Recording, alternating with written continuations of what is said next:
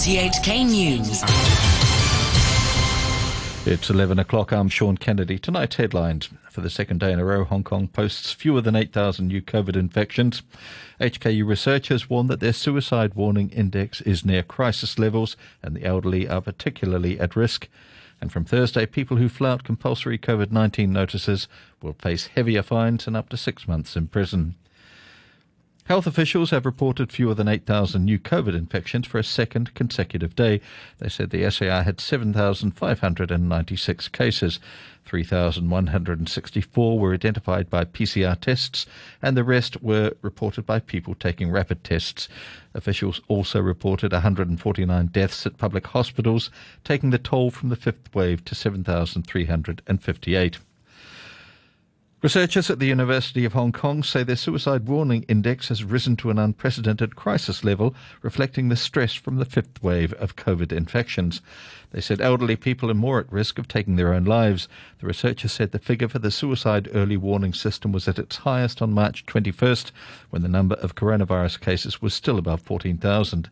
Professor Paul Yip from the University Centre for Suicide Research and Prevention says uh, social distancing measures have affected people's mental health social distancing has introduced, I think, not only the physical distancing and also the emotional disconnectedness. I think it is this emotional disconnectedness, I think it is a sense of isolation, sense of being abandoned, I think by the family members or by the community, I think which have um, an adverse um, impact, I think, on their mental health for this uh, elderly. I think if they live by themselves. I think the community ourselves, I think we can be proactively, I think, to engage them as well. The government says it's toughening the punishment for people who refuse to comply with compulsory COVID notices. Currently, people could face a fine of $10,000 if they ignore testing notices, but from Thursday, the penalty has more than doubled to $25,000 with a jail sentence of six months. Health officials also warned that if people refuse to follow quarantine or isolation orders, they could face a fine of $10,000 and a jail sentence of half a year. The new penalties have been approved by the Executive Council. The Kowloon Mosque says it hopes to reopen in late April as scheduled so that Muslims can pray there for part of the holy month of Ramadan. The government has said religious venues can open on the 21st of April if there's no rebound in COVID infections. Ramadan begins on the 2nd of April. The chief imam of Hong Kong, Mufti Muhammad Arshad, said the mosque will adhere to the government's social distancing requirements. If the last 10 days of Ramadan we find uh, the mosque are open, indeed it will be a great uh, happiness for our community and indeed we will follow if the government asks only vaccinated people can come we will follow and only we will allow those who are fully vaccinated Doctors at Queen Elizabeth Hospital say the medical condition of coronavirus patients has improved since it was converted into a COVID treatment facility earlier this month. They also say that with caseloads now dropping, they hope the hospital can restart other medical services soon. More from Mike Weeks. Dr. Wu Tak Chu, who heads the infectious diseases team at Queen Elizabeth, said the number of serious cases has dropped by a quarter. Now they have more beds in the hospital for COVID patients. Patients are no longer stranded in the accident and emergency department for long periods of time, which delay their treatment. Even though the condition of some patients may be rather serious, the number of intensive care beds has doubled from around 11 or 12, so more patients can receive intensive care. Dr. Wu added that the concentration of oxygen required by intubated patients is now lower. A chief manager with the hospital authority, Dr. Tang Kam Sheng, said doctors can focus on treating coronavirus patients and infection control measures can be simplified as COVID and non COVID patients no longer mix. He said the number of patients will hopefully decrease soon and they will look into when non COVID healthcare services can resume at the hospital. And on to the weather. It'll be mainly cloudy, one or two showers tonight and tomorrow morning. Sunny intervals tomorrow. Temperatures will range between 19 and 24 degrees. Moderate easterly winds in the outlook. Sunny period on Thursday. It'll be rather warm during the day, but it will become cool and windy with a few rain patches on Friday and Saturday. It'll become fine and dry early next week. Right now it's 20 degrees Celsius, humidity 87%. You're tuned to RTHK. The time is five minutes past 11. A group of homeless people have won a lawsuit against the government over the authorities' decision to remove their belongings from the streets two years ago. Jimmy Choi has more. The court heard that riot police and staff from the Leisure and Cultural Services Department, or the LCSD, carry out a clearance operation on December the 21st in 2019 to evict the homeless people living in Tung Chau Street Park in Sham Shui Po. The nine claimants filing a lawsuit against the government said LCSD staff had put their belongings in a nearby garbage truck for the collection and threw away uncollected items a few days later. The claimants each asked for 2,000 to around $13,000 in damages for their alleged losses. Handing down his judgment, adjudicator Arthur Lamb said the defendant had failed to prove that the LCSD had provided due care to the claimant's items. He ordered the department to pay each claimant a nominal $100 in damages. Police say they've rearrested 13 men in connection with the social unrest in 2019 and charged 12 of them with rioting and the other with possessing anything with intent to destroy or damage property. The suspects, aged between 25 and 54, will appear in the Eastern Court tomorrow for mention. Some also face additional charges, such as possessing offensive weapons and resisting police in the due execution of their duties. Beijing has complained to Australia about turning back Chinese students for failing to disclose they had undergone mandatory military training at mainland universities. Foreign Ministry spokesman Wang Wenbin said a number of students had recently been denied entry to Sydney over what he believes is a misunderstanding. Kenny Hodgett reports. Wang Wenbin told reporters that Australian authorities had recently revoked the visas of several Chinese students and repatriated them when they tried to enter Australia. All students at Chinese universities go through a stint of military training in their first year. The students who were turned back had not disclosed this information, Mr. Wang acknowledged, but he said he believed Australian border officials wrongly thought such training was equivalent to actual military service. Mr. Wang said Australia's actions ran counter to people to people interaction and win win cooperation. An Australian Border Force spokesman said the government body did not comment on individual cases, but added that it can and does cancel visas at the border if a traveller has provided false information. Turning overseas now, and the latest face to face talks between delegations from Ukraine and Russia have ended in Istanbul. Turkish media report the discussion lasted three hours. The Ukrainian side said it had suggested a new system of security guarantees, with countries such as Turkey acting as guarantors. As the negotiations took place, Russia's defense minister Sergei Shoigu reiterated that its military had achieved the main objectives of what he called the first phase of the operation. The BBC's Jenny Hill reports from Moscow. Moscow continues to insist that what it calls a special military operation is going according to plan and enjoys growing popular support. Earlier, the defence minister said that Russian forces had significantly reduced Ukraine's military capabilities. Sergei Shoigu said that troops would now focus on what he described as the liberation of Donbass in eastern Ukraine. The Kremlin is demanding that the Ukrainian government gives up control of the region, although it's by no means clear that such a concession would be enough for Vladimir Putin to withdraw his troops. The head of the International Atomic Energy Agency is visiting Ukraine to ensure the safety of the country's nuclear plants. Rafael Grossi said urgent action was needed to prevent the danger of an accident. From Vienna, where the agency is based, here's the BBC's Bethany Bell. Mr. Grossi said the conflict in Ukraine was putting its atomic power plants in unprecedented danger. He said there'd already been several close calls. He appealed for urgent action to make sure the facilities could continue to operate safely and securely and reduce the risk of a nuclear accident. The IAEA is planning to send experts to Ukrainian sites and deliver monitoring and emergency equipment.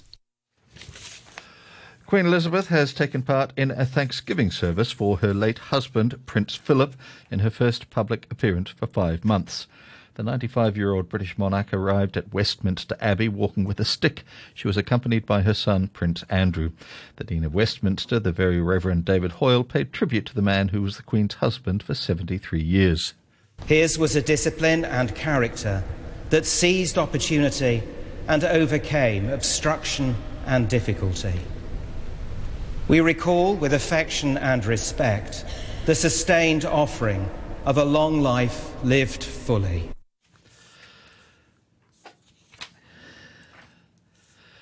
British police say they've issued an initial 20 fines over events hosted at, at, government offices in London in breach of coronavirus restrictions.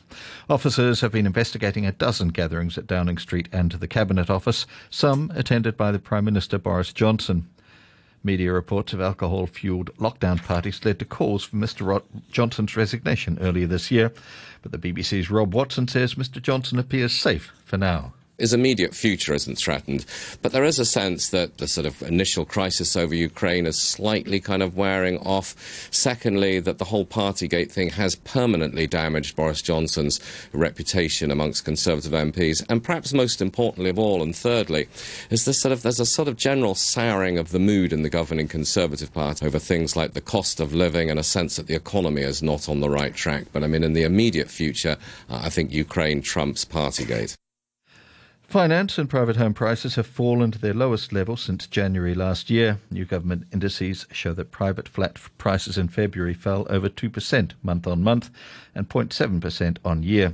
Flat prices dropped almost 3% in the first two months of this year, but private home rents in February ended a four month drop and rebounded to December's level, seeing a 0.5% rise compared to the month before. The US Transportation Department says it approved an application by China Eastern Airlines to temporarily move New York to Shanghai flights over COVID measures to a different mainland airport. It granted China Eastern's request from March 31st to move existing flight twice weekly Shanghai westbound passenger flights from New York to China's Fuzhou Changle airport, airport through the end of April.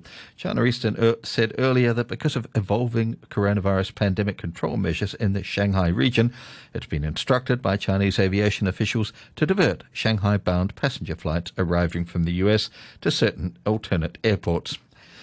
The International Monetary Fund and Mozambique have reached agreement on a loan of nearly 500 million US dollars, the first since the IMF suspended support six years ago. The IMF said it expected final approval to be made in the coming weeks. International donors cut off aid to Mozambique following a 2 billion US dollar corruption scandal in 2016. French judges have ordered Google to rewrite the contracts it uses for app developers after officials said they were imposing tariffs on startups. The US tech giant was fined 2 million euros for abusive commercial practices and told to modify seven clauses in its contracts, according to a ru- ruling by a commercial court in Paris. One of the clauses, uh, one, sorry, one of the clauses forced the developers to price their apps within a range set by Google, awarding the firm a 30% commission from each sale in the Play Store. France's competition authority started legal proceedings in 2018 over the contract clauses. The judges gave Google three months to change the contracts. Football now in Japan have already booked their places, uh, their place at a seventh World Cup after beating Australia last week. Their campaign ended on a flat note after they drew one all with Vietnam in their final qualifier. Japan manager Hajime Moriyasu says his team will need to shape up if they're to meet their target of reaching the World Cup quarterfinals. Vietnam had just taken three points from nine games in Group B. Cricket and opener Travis Head staged a remarkable return to one day cricket with a fiery century to guide Australia to 313 for 7 in the opening day night international against Pakistan in Lahore. He knocked a 72 ball 101, his second one day international 100. Ben McDermott hit a career best 55 from 70 balls after Australia was sent in to bat at Gaddafi Stadium. A short time ago, Pakistan were 25 for 1. Meanwhile, former England skipper Michael Vaughan says Joe Root should step down as England Test captain following his side's series loss to the West Indies. Root is in the spotlight after the 1 0 series defeat, which came on the back of a woeful 4 0 Ashes thrashing by Australia that extended England's poor run to four successive Test series defeats. The 31 year old Yorkshire batsman has led England to a record 64 tests, winning 27 games more than any other captain, but lost 26, which is also more than any other skipper. Vaughan says it's better to have Root in the side, but unburdened by the captaincy.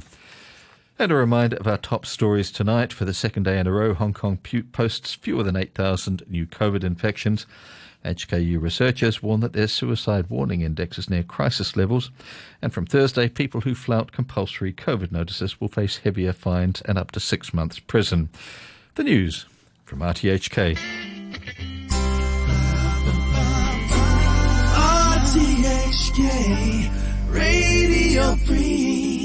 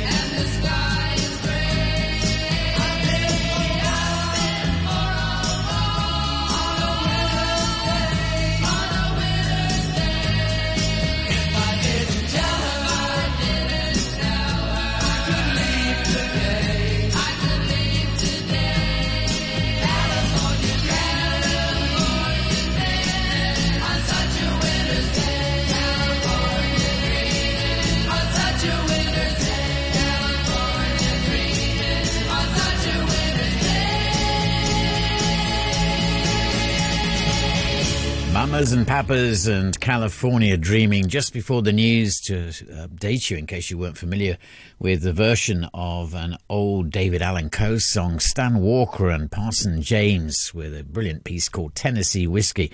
That was requested by Jim. It sort of reminded me of Tupelo Honey as well, Van Morrison's song. We followed that with uh, Bucks Fizz and their hit The Land of Make Believe. Welcome to the second hour. Now, can we have something else, please? You very much. Peter King with you, of course, through to 1 a.m. Our sentimental journey departs at around 5 past midnight. This one for Michael. Thanks for getting in touch. Uh, song for you from the Monkees.